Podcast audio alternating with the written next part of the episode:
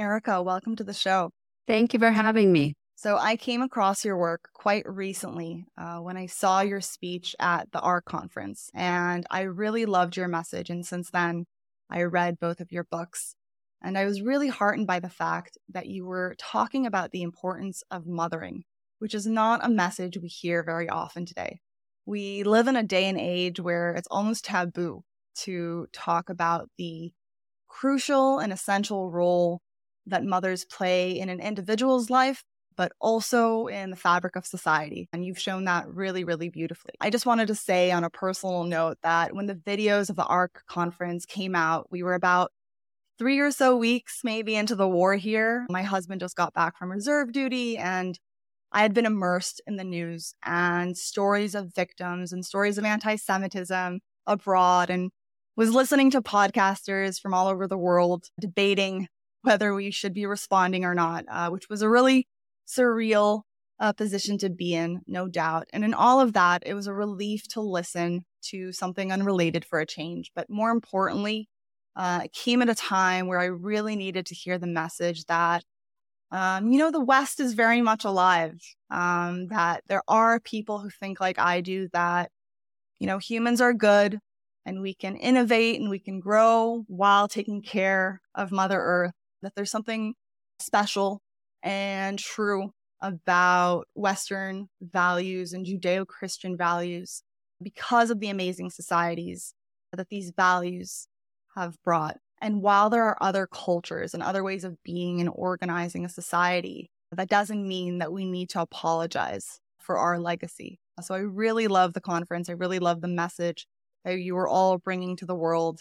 And it personally gave me a little hope for the future that there is a path forward and there are other people who are working hard, you know, to make the world a little bit better and to remember these values. And if we all just prioritize and organize our lives in the best way we can, things can be really good. So in in all of that, um, you know, that place I was in, it was a really, really wonderful message. And a piece of that puzzle really is how society views marriage, family, children, mothering. And I really loved your message here because you were reminding everybody how important mothers are. And personally, that translated for me into, you know, I can be a good person, I can do good in the world through being a mother. There's something sacred in this responsibility. And through this sacrifice, um, you know, through the the burdens of motherhood and really, you know, maybe going against the culture today and investing in your relationship with your child, you can create an emotionally resilient child. Um, you can do good for your family. You can do good for the world at large. You know that there there is a connection here to how we organize our life um, and how we organize our relationships and our family, and that has a ripple effect. So I think that's all kind of uh, connected, you know, in my mind. So to start, I want to bring people into our world, into this attachment, developmental, psychoanalytic paradigm that we're in. I'm sure a lot of people are listening and wondering why is mothering so important? What does it mean that a mother emotionally regulates her child? What are we talking about here? So, you are a clinical social worker a psychoanalyst, an author of two best selling uh, developmental psychology books. And you've experienced many, many clients, mothers, children. What have you found? Why are mothers so important? Bring us into your world. First of all, thank you for having me. Um, and I will say just before I start that I was uh, in London at that ARC con- conference, and feeling quite isolated also from what was happening in Israel and very happy to say that the 1500 leaders at ARC, maybe it was because they were self-selected in, in a certain way. Those 1500 leaders, the people I came in contact with and the leaders of ARC were very supportive of Israel. And that made me feel very safe uh, in an environment that wasn't so safe uh, in the outside world. So just wanted to say that. That's wonderful to hear. Yeah. So mothers, um, let's say that babies are more neurologically fragile than we know. Because as a society, we've for quite a long time projected onto babies that they're not fragile, um, which backfires because we say our children aren't resilient, but it's it's a bit paradoxical. If we don't care for our children when they're young, they don't develop in the same way where they become resilient when they're older. If we neglect them when they're young, then in fact, they become less resilient when they're older. So the irony of everything is that we as a modern society project onto children that they're more capable of separation, uh, more self-sufficient, more independent, um, and and at a very mm-hmm. young age. And as a mm-hmm. result, we don't give them the love and nurturing they need in those early developmental years that allow them to become resilient later on. So mothers mm-hmm. serve a biological as well as an emotional function. They, uh, as you say, help to regulate babies' emotions from moment to moment. We don't come into this world with the ability to keep our feelings from going too high or too low. So, what does it mean? It means that babies, um, when they get angry, they go from zero to 60 in three seconds. Um, when they're sad, they go to great depths of sadness. When they're happy, they go to the most incredible highs of happiness. They can't yet regulate those emotions, which is necessary in life if we're going to be mentally healthy. And so it's a mother's uh, responsibility or a primary attachment figure, and usually that's the mother, to regulate those emotions by soothing that baby when that baby's in distress. So mothers are uniquely wired through their hormones to tune into baby's distress. When babies become distressed, um, or when babies are extremely happy or extremely sad or extremely angry or extremely frustrated, by soothing the baby and bringing the baby back to what we call emotional homeostasis, mothers serve a, a biological function. It's only after three years that babies and toddlers can begin to internalize what their mothers have done for them so they can do it on their own going forward. The other thing that mothers do is they buffer children from stress. Where very young children uh, are not meant to experience great levels of stress. So, contrary to the popular modern culture, which believes that you throw babies into the swimming pool let them swim, you throw them into daycare and they'll just be fine. They're not fine because, again, they're incredibly neurologically fragile. And our stress regulating system, which is called the limbic system of our brain, uh, is not developed and is not meant to be developed until old, until a child is older. So, in the first year, that system is meant to stay offline and be very quiet. Um, and that's why, in many parts of the world, mothers wear babies on their bodies because that part of the brain is meant to stay very dormant with very little action. Um, what we're doing by separating from our babies at a very early age, putting them into daycare with transient strangers who don't have the capacity to soothe those babies because of the sheer ratio of adults to children. Um, and, you know, we're exposing babies to high levels of stress, which means their stress regulating system gets turned on prematurely. And that's not good because what happens is it, it, it basically, um, gets overstimulated at, a, at an age when it's not supposed to be stimulated at all. Um, and by overstimulating it, it becomes overly active and then sort of like a, a, balloon that you blow up too big, too quickly. It shrivels up, it, it blows out like a light bulb that you've left on too long. It blows out. In this case, the amygdala shrivels up.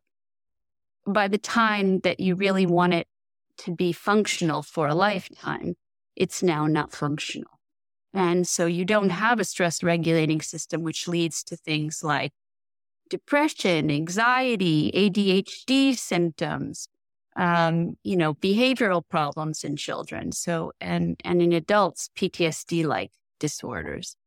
Um, so I think it's just, it's, for me, it's a lack of education. It's ignorance. It's misunderstanding.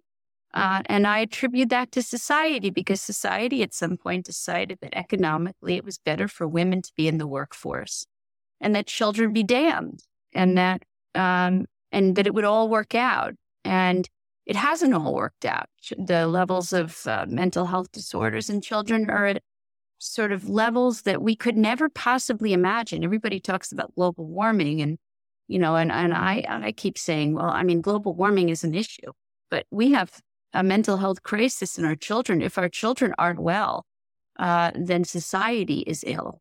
Um, so that's, that is what's happening. Absolutely. Absolutely. I think this is such an important point because we don't realize how important mothering is and we don't realize the downstream effects. And that's what you've so beautifully shown. When we talk about emotional regulation for children, what does that actually look like? This maternal instinct, this attunement, what is happening there? And how is that then um, developing the limbic system? What's happening on a psychological level in terms of what the child is internalizing? Well, women produce great amounts of oxytocin when they uh, give birth, when they breastfeed, when they nurture their young. Oxytocin is a neurotransmitter in the brain. It's a love hormone. Euphemistically, we call it the love hormone. It helps in the bonding process, but it also um, leads certain behaviors, nurturing behaviors. It makes mothers vigilant about distress. Um, it turns on a part of their brain that is unique to mothers. Because although fathers can produce oxytocin, it comes from a different part of the brain and it has a different behavioral impact on fathers. It makes fathers more playfully, tactily stimulating of babies. So, what does that mean? Tickling babies and throwing babies up in the air and playing with babies. It makes fathers more playful.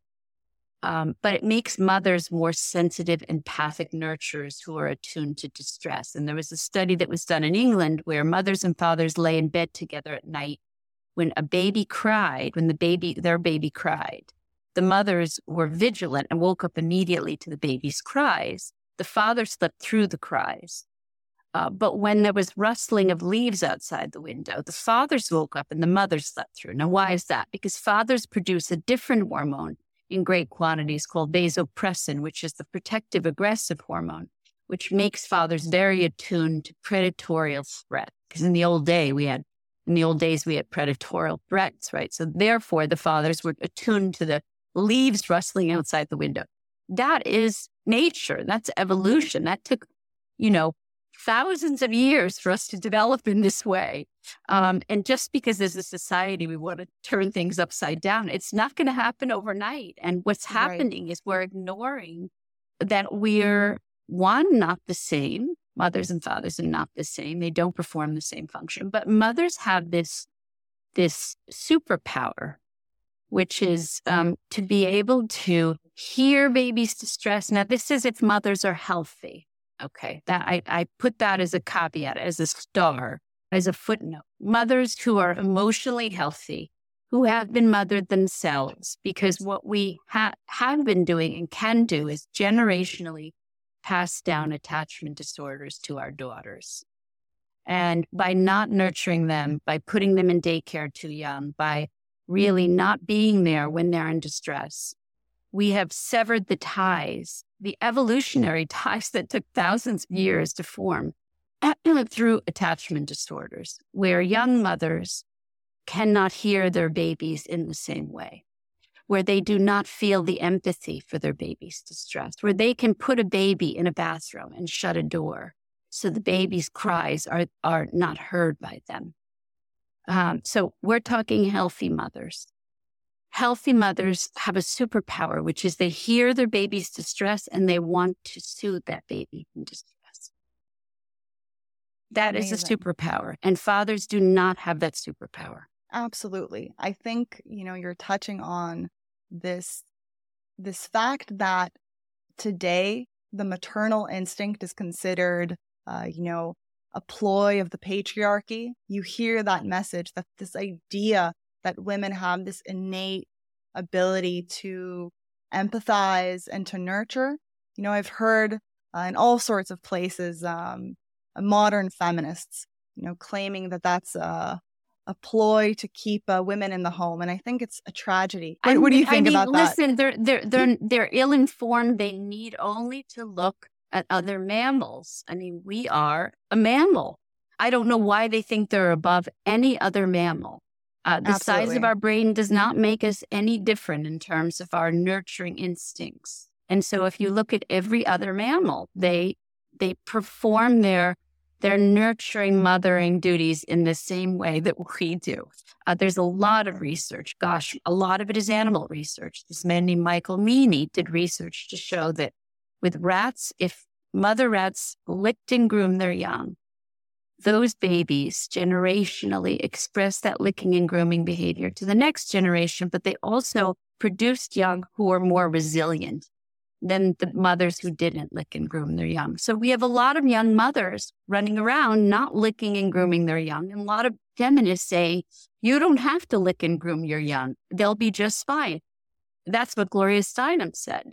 Go to work, go to work, be part of the movement. If you don't go to work, you're not part of the movement and your children will be just fine. She never had children. Right. She could say that because she never had children. She never tapped into those instincts. Um, but we're just mammals like any other mammal. So that is just an ignorant statement. Absolutely. And on Gloria Steinem and that whole crew, many of these women had severe attachment disorders and other mental health issues that probably arose from those attachment disorders and their unhealthy family lives. And their model wasn't a healthy model of what mothering, family, marriage could look like. And while there was progress made in terms of the choices that women can have outside of the home, uh, I think we, instead of raising the value of femininity itself, because I think there was a valid argument um, if you will, of the uh, second wave feminists to really, um, you know, have a place at, at the table for women to be able to choose how they want to organize their lives. I think the shame, though, is that in order to fulfill that, the message was also if you aren't working full time and putting your children in daycare, then you are betraying the mission. And I yeah. think that's a real, real shame. And, you know, I really do hope that we'll see uh, after the pendulum is swung uh, in that extreme direction. I think, I hope uh, we can take all of the tremendous freedoms that we have today and organize our lives in a way that make us fulfilled on a personal level, whether it's career or other ambitions, but also allow us to integrate a healthy family life. So hopefully, hopefully we can find both of these. And I think that what you're doing is reminding us of the value of femininity. What is mothering? You know, what is this role that all women, if they choose to be mothers, they they are transformed into, right? There's uh, things in your brain that that uh, wake up uh, from this whole hormonal transformation. Uh, so I think it's really important for people to know. And I don't think that most people do know that. And on the, on the, you know, rat studies and all of these mammal studies, the, the offspring aren't only emotionally resilient, but there's all sorts of, you know, Im- immunological markers, cortisol levels of how healthy are these individuals going to be. So there is, uh, there is real, real value, uh, in what a mother does. And in order to understand this better, maybe let's look at what happens when we don't get what we need in humans. When humans are put in daycare or their mothers are absent, emotionally a- absent, you know, emotionally disconnected, uh, schizoid, sometimes as you call it, being able to really disconnect emotionally from a child who's in pain. Uh, so, what happens there to the child? And we'll get into uh, also uh, why mothers are often like this in terms of the postpartum depression. Well, as I said, the first thing that happens is children get very high salivary cortisol levels. So they test salivary cortisol in children in daycare, um, and they they have very high stress levels in their in their bodies. And as I said, that's not a great thing for children. Small amounts, incremental amounts of uh, frustration or stress or how we learn resilience, but the levels are off the charts because these children are separated from, they're separated from the person that provides them with a sense of safety in the world. Um, so, uh, and that, that salivary cortisol level uh, equates later to emotional dysregulation, right? And the inability to regulate uh, feelings of, of uh, stress. So you have that. And then eventually, if it's chronic, then it becomes an attachment disorder, meaning if mothers are not physically and emotionally, I mean, let me say this that mothers can be physically present for their children and not be emotionally present. So what I say about quality time is it's not a real thing. It's a made up thing. You know, a lot of right. this is just made up and myth. Um, you have to be there physically as well as emotionally. You have to be there uh, for your children. If you're not there physically, you can't be there emotionally. Uh, but you can be there physically and not there emotionally, right? So the idea is that you, um, uh, if you're not there, children develop strategies uh, for the most part to cope with the absence. And we call those defenses, right? But the problem is an attachment disorder is a pathological defense. It's a defense that at some point will break down because it, it it's not really a healthy defense, right? We have healthy defenses and less healthy defenses. So children who are faced with too much, uh, either uh, either their parents' distraction or depression or absence, um, will develop one of three attachment disorders usually. Uh, the first is an avoidant attachment disorder, and that is, uh, you know, you come back from quote unquote work or being away from your child, and your child looks away from you. Uh, doesn't want to engage you, but also is indiscriminately engaging other adults, nannies, or uh, other adults. They'll go up indiscriminately to try to attach to other adults, whether it's nursery school teachers or, or daycare workers. Or, um, and so that correlates later on with the inability to have healthy relationships and also depression. Uh, another attachment disorder that we see is something called an ambivalent attachment disorder, where mothers will come back and those babies will cling desperately to the mothers because they know that the mothers will leave again. Uh, and they are incredibly emotionally fractious and literally cling like rhesus monkeys to their mummies uh, and are hysterical when their mothers try to leave again. Um, and that correlates later to anxiety in children and, and adolescents and adults. But the most concerning is something called the disorganized attachment disorder, which is an attachment disorder that has no strategy. So the other two, at least there's a strategy you know, with an avoidant attachment disorder, the strategy is my mommy mm-hmm. isn't there for me. I have to deal with life on my own. I'm gonna, you know, I'm turning away from her. The ambivalent attachment disorder is my mommy's gonna leave me again. I'm gonna grip on and not let go. But a disorganized attachment disorder is the absence of a strategy. And so therefore those babies cycle through all the strategies. They'll go from clinging to looking away to getting angry and slapping their mother to clinging to looking away. And those babies are more likely to become borderline personality disorders later on in terms of mental illness. Um, and so, you know, that lack of a strategy and all of those attachment disorders are passed down generationally. So if you had one of those attachment disorders, if your mother had one of those attachment disorders, it's more likely to be passed down generationally to you and then to your children unless you break the cycle, right? So it's why I treat mothers. So to tell them that there's hope, you can break this cycle, but you have to get help. You can't do it on your own.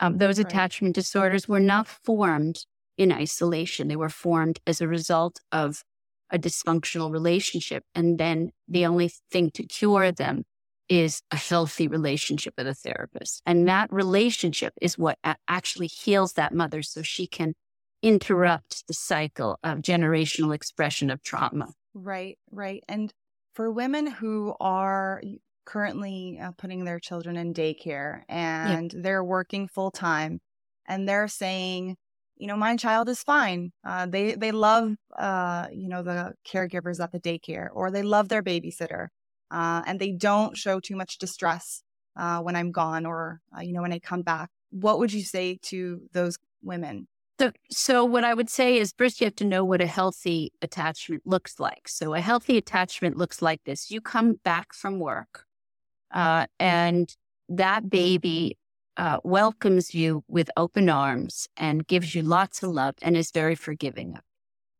and to say that that um, if you have a single surrogate or a babysitter who is consistent, who is going to be with you for years and years, who is sensitive, empathic, and nurturing, um, in order of appearance, the best after a mother would be kinship bonds. Someone who is related to that baby, a grandmother, an aunt, a father. That would be the first uh, after a mother. Then would be a single surrogate, meaning a nanny or a babysitter. Um, the next would be sharing a nanny with another mother, uh, because that's still going to lower the ratio. The least good is daycare.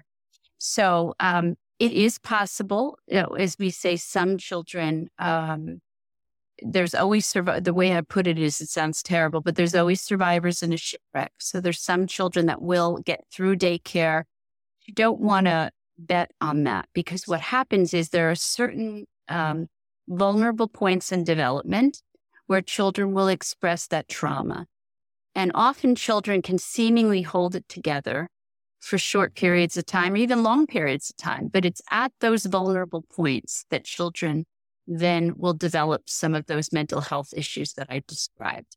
Uh, meaning your child can seem fine and then adolescence comes and they fall into a deep depression or develop severe anxiety and you wonder why, because they seem fine the whole time. And I say, because the way that it works is trauma doesn't necessarily sort of like mourning. I don't know if you've ever known somebody who lost a parent or lost a spouse or lost a child.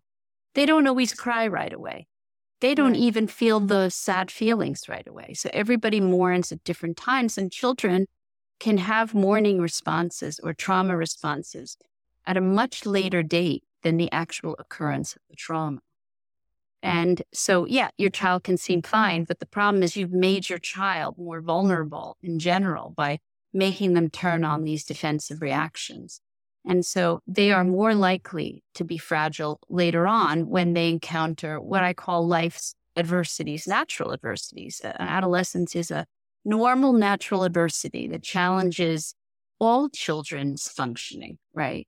Um, and and so and if they have a difficult adolescence, if they're socially challenged, if they have weight issues, if they uh, look a little different or sound a little different or dance to their own drummer, and they have difficulty in adolescence, if they have a learning disability, if something is more challenging for them, then we say adolescence can be a real breaking point. It's like putting too much weight on a very, very old broken down bridge that looked fine, but really wasn't fine. The fact that these things often take some time to show up, or they show up in ways where we might not be connecting the dots. For instance, uh, a child who's in daycare or not in daycare, but just his mother isn't around most of the day is showing aggressive behavior, for instance, right? He's uh, kicking other kids and uh, just being um, aggressive in the home. What's happening there? How is that connected? So that's the fight or flight response. So what we, so if you ask any teacher in primary school to point out the kids that have been in daycare, they can tell you which children have been in daycare. Wow. Or which children have been neglected by their parents, even if their parents were home. What are they picking um, up on? Yeah but they're picking up on fight or flight. So we have a natural evolutionary response to danger, to threat, uh, which is that we either go into the fight mode, which is the aggressive mode. So with those children, you see more, as you say, more hitting, more kicking, more biting, uh, more physical and emotional aggression um, towards other children.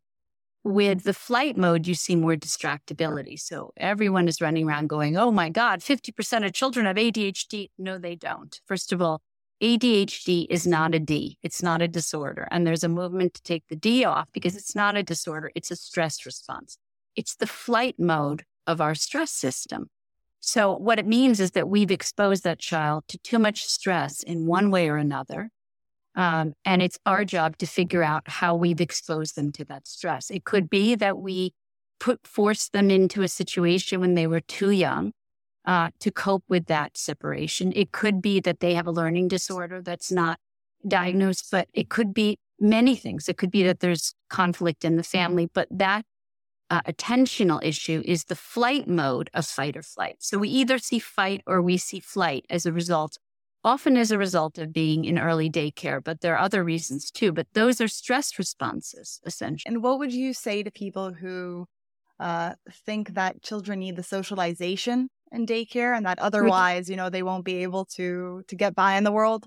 Right. It's another myth. So children need socialization over the age of three um, but they don't need socialization under the age of three. So I always say to mothers, when you go to a mommy and me class, when you go to a music class, you're doing it for you, which is a very good reason to do it because mothers shouldn't be isolated when they're raising children. This is a, also a modern, strange phenomenon where we live in separate homes, separate houses. You know, we don't live in group situations with extended family. We don't, you know, and, and I do blame, in a way, I blame the modern myth of feminism because I'm a feminist, but I'm a modern feminist. I'm not, I'm not the old fashioned feminism had women, go, all women going out to work full time. And that meant there were no mothers for other mothers who stayed home to get together and go to gym classes and music classes. And you found mothers were sitting in classes with nannies, which is fine. You know, I,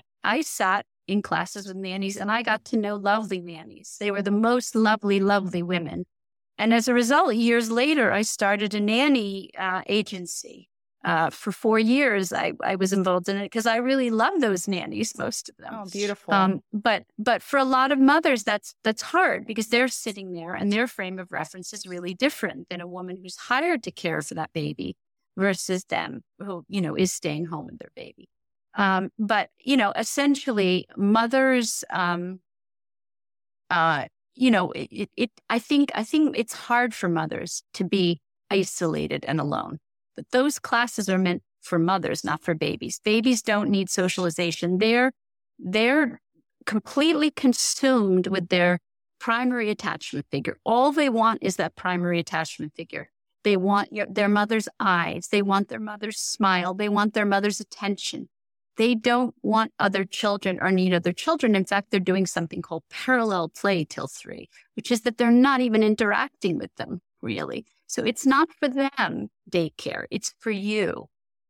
Um, and so that's really important because that is a justification for leaving your child so young in daycare. Right, right. And what about a mother who has a child who's very, very sensitive, you know, out of the womb? and she's overwhelmed and she shuts this baby out. And this baby grows up to be a very emotionally sensitive child, an adolescent. What is happening there? What is the sensitivity? And is there anything that mothers can do to help a child who's sensitive? Well, the research shows that more babies are born neurologically sensitive or sensitive to stress than we've ever known before. And what that means is that there's no gene for mental illness. There's no gene for any other form of mental illness other than schizophrenia and bipolar. There is some genetic connection. Otherwise, it has to do with um, stress regulation. So babies who are born more sensitive, and sensitivity is a gene that's passed down generationally and genetically.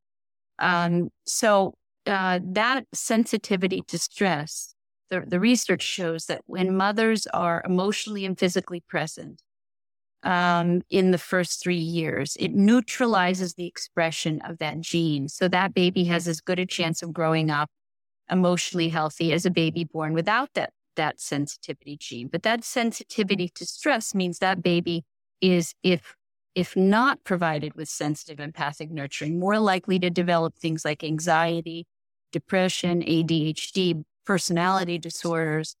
Um, and so, you know, there's something we can do about it, which is we need to be as present as possible if we have a sensitive baby. And what do those sens- neurologically sensitive babies look like?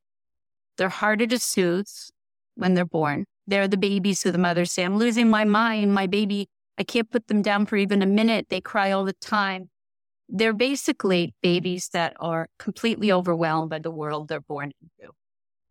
Uh, sight, sound, smells, touch, everything uh, kind of is a shock to them. And the only thing that comforts them is the presence of the person who is their entire universe, which is their primary attachment figure. So when we leave a sensitive baby in daycare, or when we leave a sensitive baby with an alternative caregiver, when they're very young, we basically are um, turning on that sensitive gene rather than turning it off. Right. Um, and those babies, as I said, are more likely later on to develop things like anxiety, depression, and mental illness. I have to say that this piece of information uh, personally uh, almost takes the pressure off because you never know what's going to happen, what kind of child you're going to have. And knowing that I can have an emotionally sensitive child, and if I'm just there for them, if in those three first, um, you know, more demanding years, I help them through their emotions, they're going to become resilient. So, you know, there's always a fear, I'm sure, that parents have of, you know, what will be with my child. And uh, you want them to be strong and, uh, and have good mental health, uh, you know, be fulfilled. And knowing that you have such an impact, even if the genetics are um, that the child is sensitive, I think that's amazing. And I think that really shifts the mental illness paradigm, understanding that these mental illnesses are not just genetic, but it's genes and environment. And that interaction brings about um, these mental disorders. So I think that's uh, really important to know. Now, we've talked about the problems with daycare and how it's really impossible for so few caregivers to soothe and nurture uh, children and to give them what they need. Now, a young mother or soon to be mother or woman who's thinking of how she wants to organize her life when she has kids, what would be an ideal situation? And of course, there are different ways of looking at these uh, at these things and how to organize your life and your community. Uh, but I think that the important thing that you keep mentioning is community and mm-hmm. having a tribe around you, whether that's your husband, uh, your parents, uh, his parents, uh, siblings, you know, aunts, uncles, a neighbor, um, other uh, mothers, uh, you know, in your neighborhood. How does a woman organize her life to best care for her child, but also to care for herself so she doesn't, uh, you know, slip into postpartum depression, which so many women suffer from? Well, postpartum depression is interesting because I think, again, another societal myth, so many societal myths that it's all hormonal. Um, the hormones are a catalyst for postpartum depression, um, but they're not the cause of postpartum depression. The catalyst right. opens up a door in that young woman uh, to her past experiences of her own mother to her relationship with her own mother because becoming a mother, uh, you know, in and of itself connects you deeply with your own experience of your mother and being a child.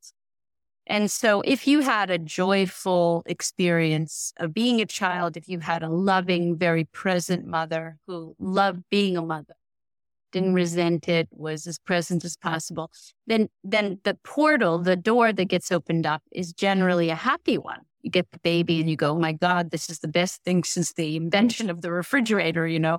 This is wonderful. But if your trauma has been buried, now is the time when it often comes up to rear its head. And um, and so you can have a young woman who said, yeah, my mother worked all the time. I was put in daycare. I, am fine. Look at me. I'm great. You know, I'm, I'm powerful. I work, I make money. I'm going to have a baby and go right back to work. Then they have a baby and that, that defense breaks down. Uh, you, the denial of years of that trauma and what they're exposed to is uh, their mother's ambivalence about mothering, um, their own experience of aloneness and abandonment and absence. And, and so they break down. That's when you break down. That's, that is one of those vulnerable points. Um, and we don't talk about that because that would imply that we need to reflect on how we're parenting children. So right. there's another reason, which is that young women feel incredibly conflicted conflicted. They feel conflicted about mothering. They feel conflicted about working. And so they, they have a baby with the intention of going back to work as quickly as possible. Uh, they say, Oh, I'm going to take off a nice long period. My, my office gives me three months. Three months is when, as I say, the baby is just waking up, is literally just waking up. For the first three months, right. the baby is literally in a stupor, uh, a connected stupor. But it's at three months that the baby really starts to open their eyes and touch your hair and that's when you're asking mothers to leave. Um, and so mothers plan to go back. So, uh, with a promise they make to their work and a promise they make to their spouses and a promise they make to themselves. And so what happens is, it, how can they get connected, deeply connected to this baby if they have to leave in six weeks or three months or even five months, right? And so they hold back. There's a sort of internal conflict. Depression is nothing more than internal conflict. Uh, it's based on generally neuroses. The word neuroses means internal conflict, the push and the pull inside of you. If a mother has a baby and says, I want to deeply connect with this baby, I'm going to take as much time off as I need to based on my relationship with this baby, there would be less postpartum depression. If she planned with her work and her spouse that she doesn't know how long she's going to be gone, uh, that she's got to see how she feels, there wouldn't be as much conflict in those women. But it's set up from the beginning to be a disaster when you say, I'm going to take three months and then I'm going to go back. Because one, it interrupts the attachment experience because you're not going to get deeply attached. I mean, I always use this as an example with patients. And if somebody tells you that, if somebody in college tells you that they're going to go on a, on an abroad program in the spring and it's December, are you going to get attached to that person because they're going to go away and then you're not going to see them for the spring semester and you're not going to see them for the summer and you may not see them till next year and who knows, right? Right. right. Do you just say, no, I'm not going to date that person. I'm not going to get put attached. Put up a wall. You put up a wall. So why would you get attached to a baby deeply? There are some unconscious defenses that mothers don't realize they've set up. Um, so the system is all wrong, right? So we don't say to mothers, you know, you may want to stay with that baby. And if you do, you have to make plans to allow yourself to do that. Financial plans, strategize so you don't need the money. Uh, work it out with your work so you take as much time unpaid, because our system is terrible in this country, uh, as much time unpaid as you can. Um, and then say you'll see. You know, you don't know how you're going to feel. Tell your spouse that you probably are, you want to wait and see to see when you go back to work. Um, and then you want to potentially go back to work part time. You know, a lot of it is just, uh, I say the, um, one of the things that causes the most unhappiness in human beings are unrealistic expectations. And so I would say that postpartum depression also has a lot to do with creating unrealistic expectations of yourself and, and those circumstances. I think that a lot of women go into this, uh, you know, really with the narrative that they'll get pregnant, they'll get through the pregnancy. Then once the baby comes, you know, they can drink alcohol and eat all the things they weren't allowed to eat. And, you know, within six weeks, they're back at work and that it'll all just be fine. And I think that most women don't prepare themselves for um, this huge transformation that happens, you know, in your own experience, in your values, and what's important to you. All of a sudden, there's another creature there. And that takes a lot of time for both you and the baby um, to, to, you know, get comfortable with. Yeah. And what we were talking about, you know, the mother being there uh, with the baby and having also that support around her. Today, that sounds, uh, you know, undoable, impossible. But really, uh, in the past, we were living in intergenerational communities where you were, or you were living with other families close by, with other mothers. Uh, so you had the support network, you had just the logistics of, uh, you know, someone else that could help you with a child throughout that postpartum phase. Uh, and we've lost that. We've lost those close connections uh, you know, to the grandparents and to our neighbors and to all of these different people in our lives that could help us, you know, be good parents and be good mothers. What we're talking about now of dedicating more time to your child during those years, I think puts a lot of women off when they think of their careers and they think of their own personal development. And they've never heard that, first of all, being a mother might fulfill them, but they've never heard of this balancing act of being able to have it all, just not at the same time, right? Looking forward uh, and seeing how do I want to organize my life in terms of, you know, university years, when you want to uh, meet a man, get married, have children, how you see your career developing through those years. And life is long, and we don't often think of our careers um, as something that unfolds uh, throughout time. But you really talk about this of how we we can, uh, you know, develop and we can uh, still be in the workforce, but we do need to think about things a little differently. So, what have you found in terms of women fulfilling themselves outside of the home, but doing so in a way that keeps everything else at balance? Well, I, I don't think we talk about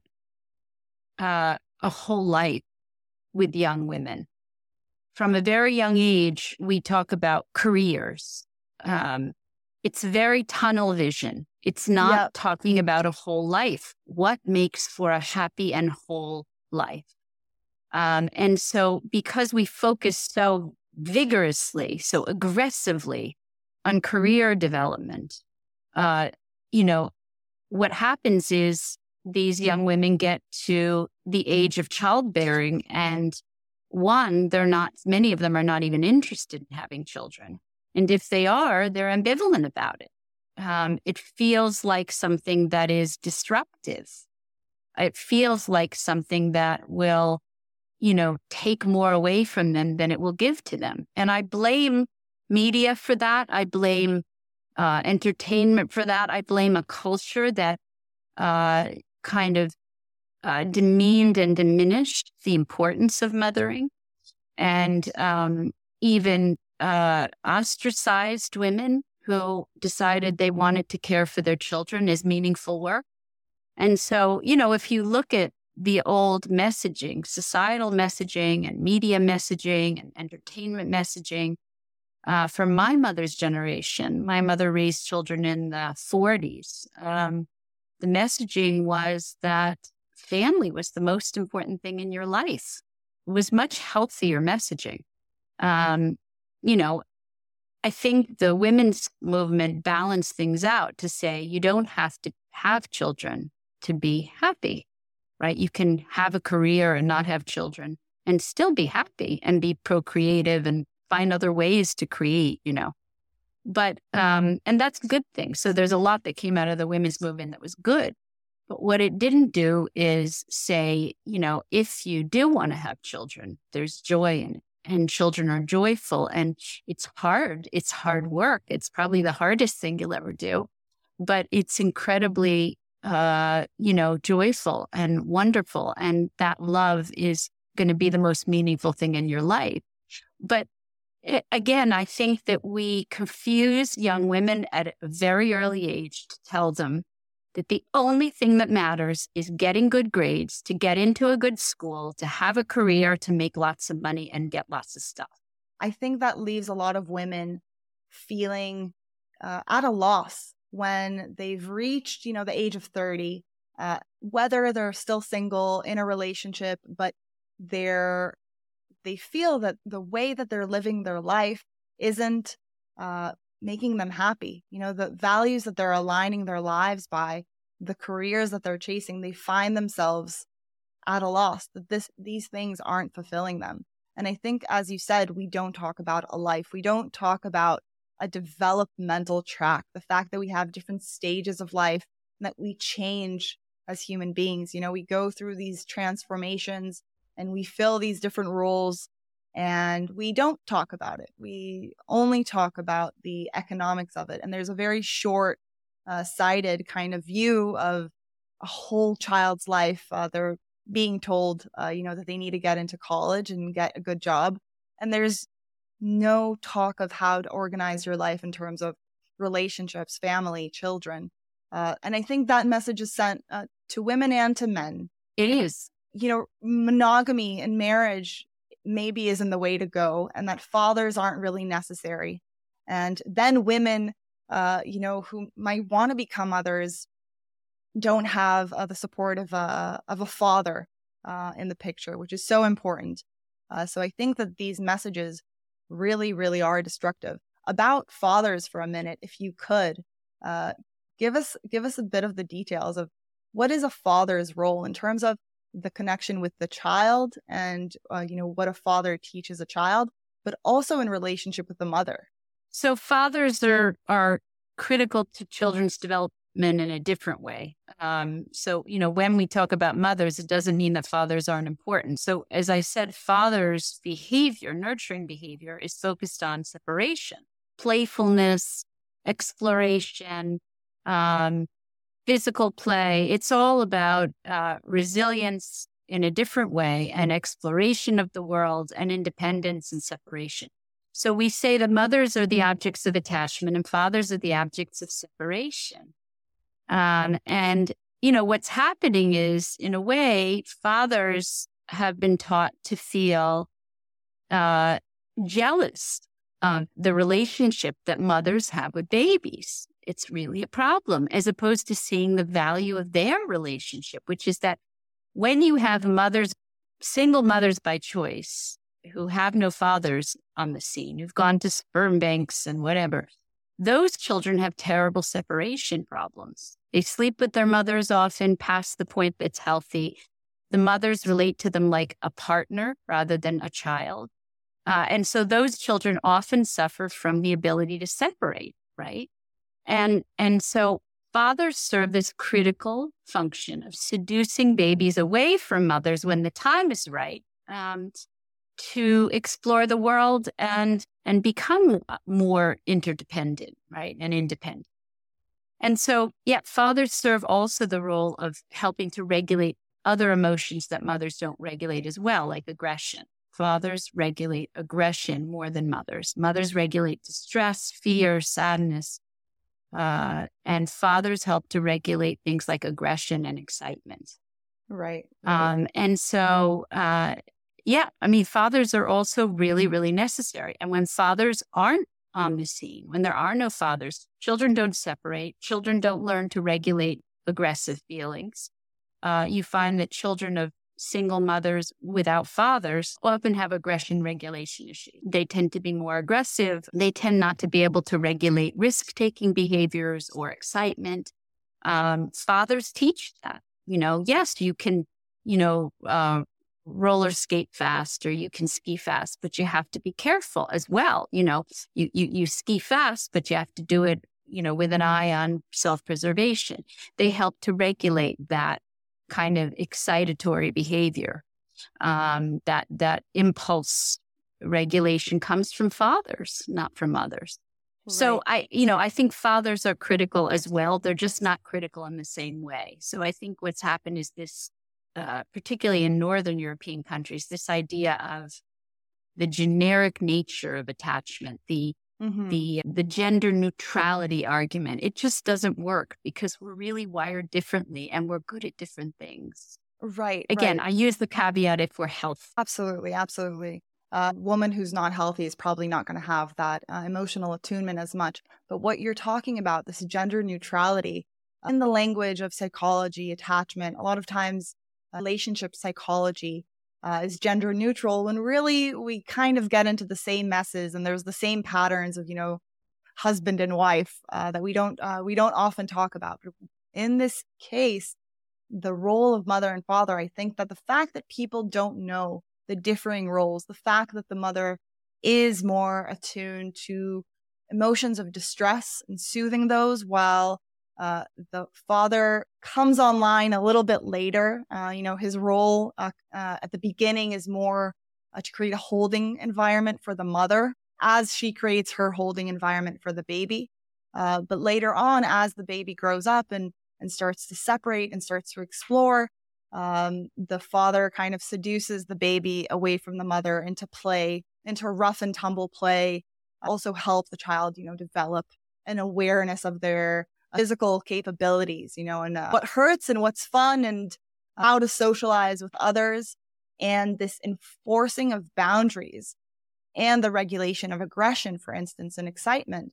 I think that a lot of women don't realize that uh, men are men do this naturally and and they need to be left alone when they're doing that too. Right? A lot of mothers are are quick to kind of stop uh, the more rough and tumble play um, because of you know their own uh, fear uh, and if uh, the the father is kind of disciplining the child in in a way that's more assertive. Sometimes, you know, in certain relationships, uh, mothers intervene and they don't let that happen.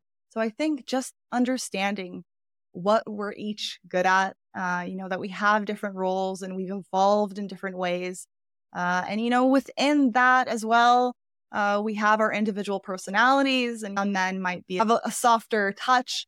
Some women uh, might have a difficult time with emotional attunement, but overall, uh, these are the roles and these are these are the strengths that we've been given. Uh, it's it's better to use them instead of trying to constantly, uh, you know, even the playing field and equalize everything, uh, which doesn't work, and I think just leads to a lot of frustration.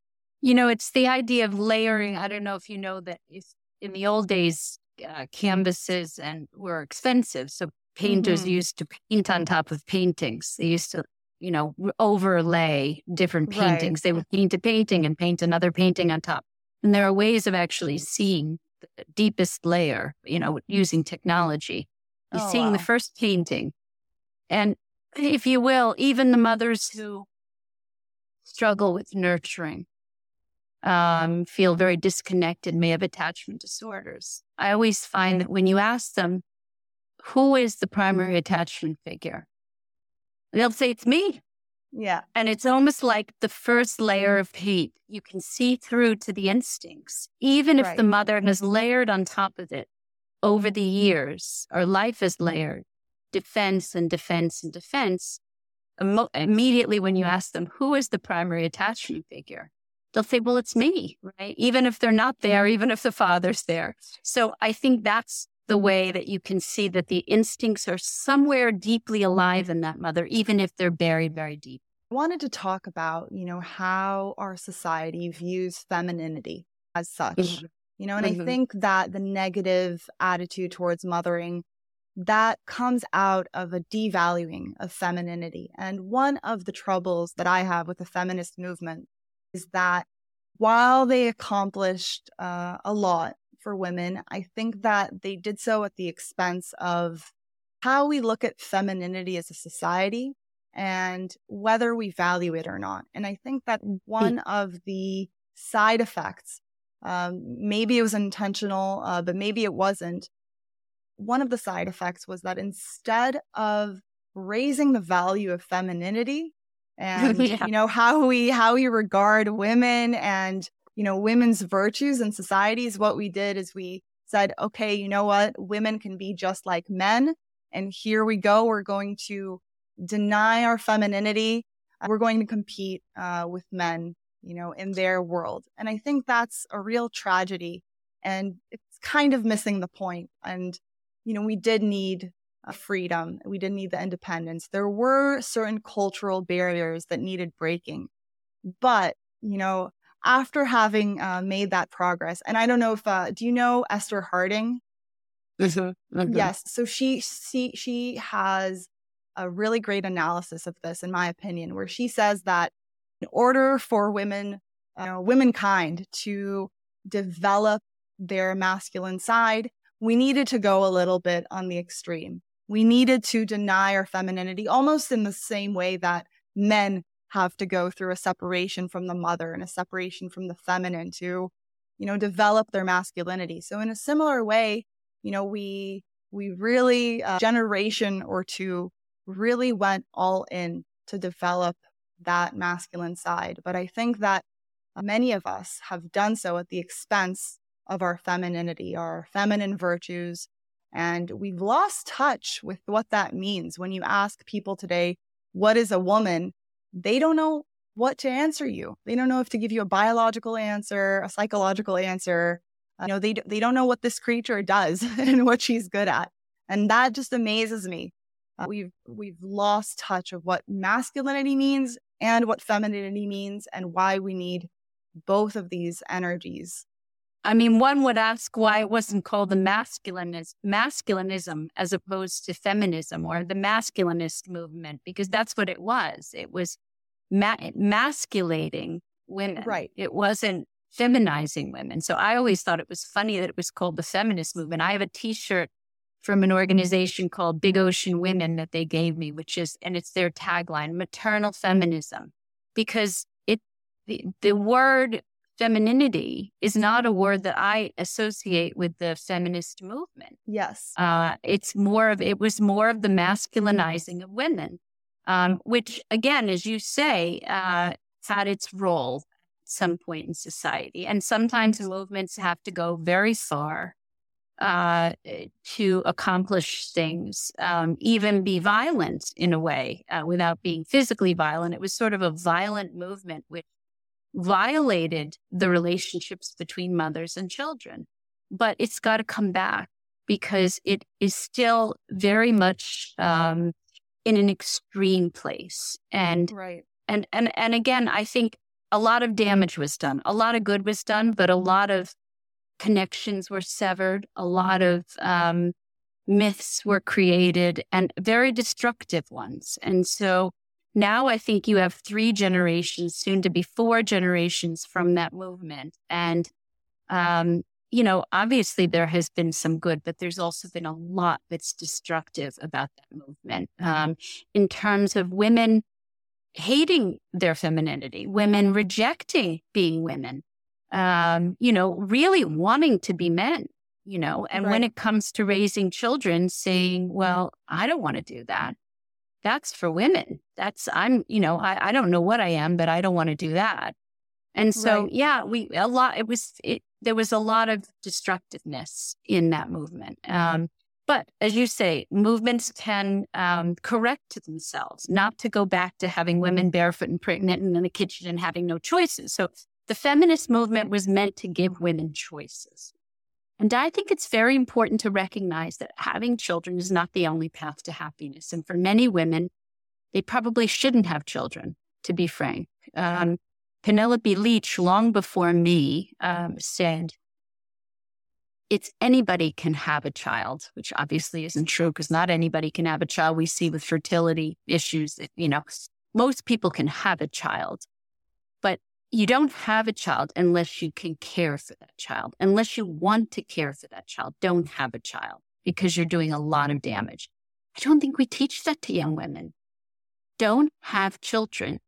The natality movement would would kill me for saying this because they're like everybody should have children. I'm like, no, not everybody should have children. Some people are very damaged and shouldn't have children or some people, you know, their nurturing parts have been severed so completely after three generations of generational expression that they shouldn't have children. Right. And I, I say that quite heart, wholeheartedly that not everyone should have children. I agree uh, with your approach, and I I think that you know some people who are more traditional conservative, you know, their approach is everybody should be having children, and that is the way to go.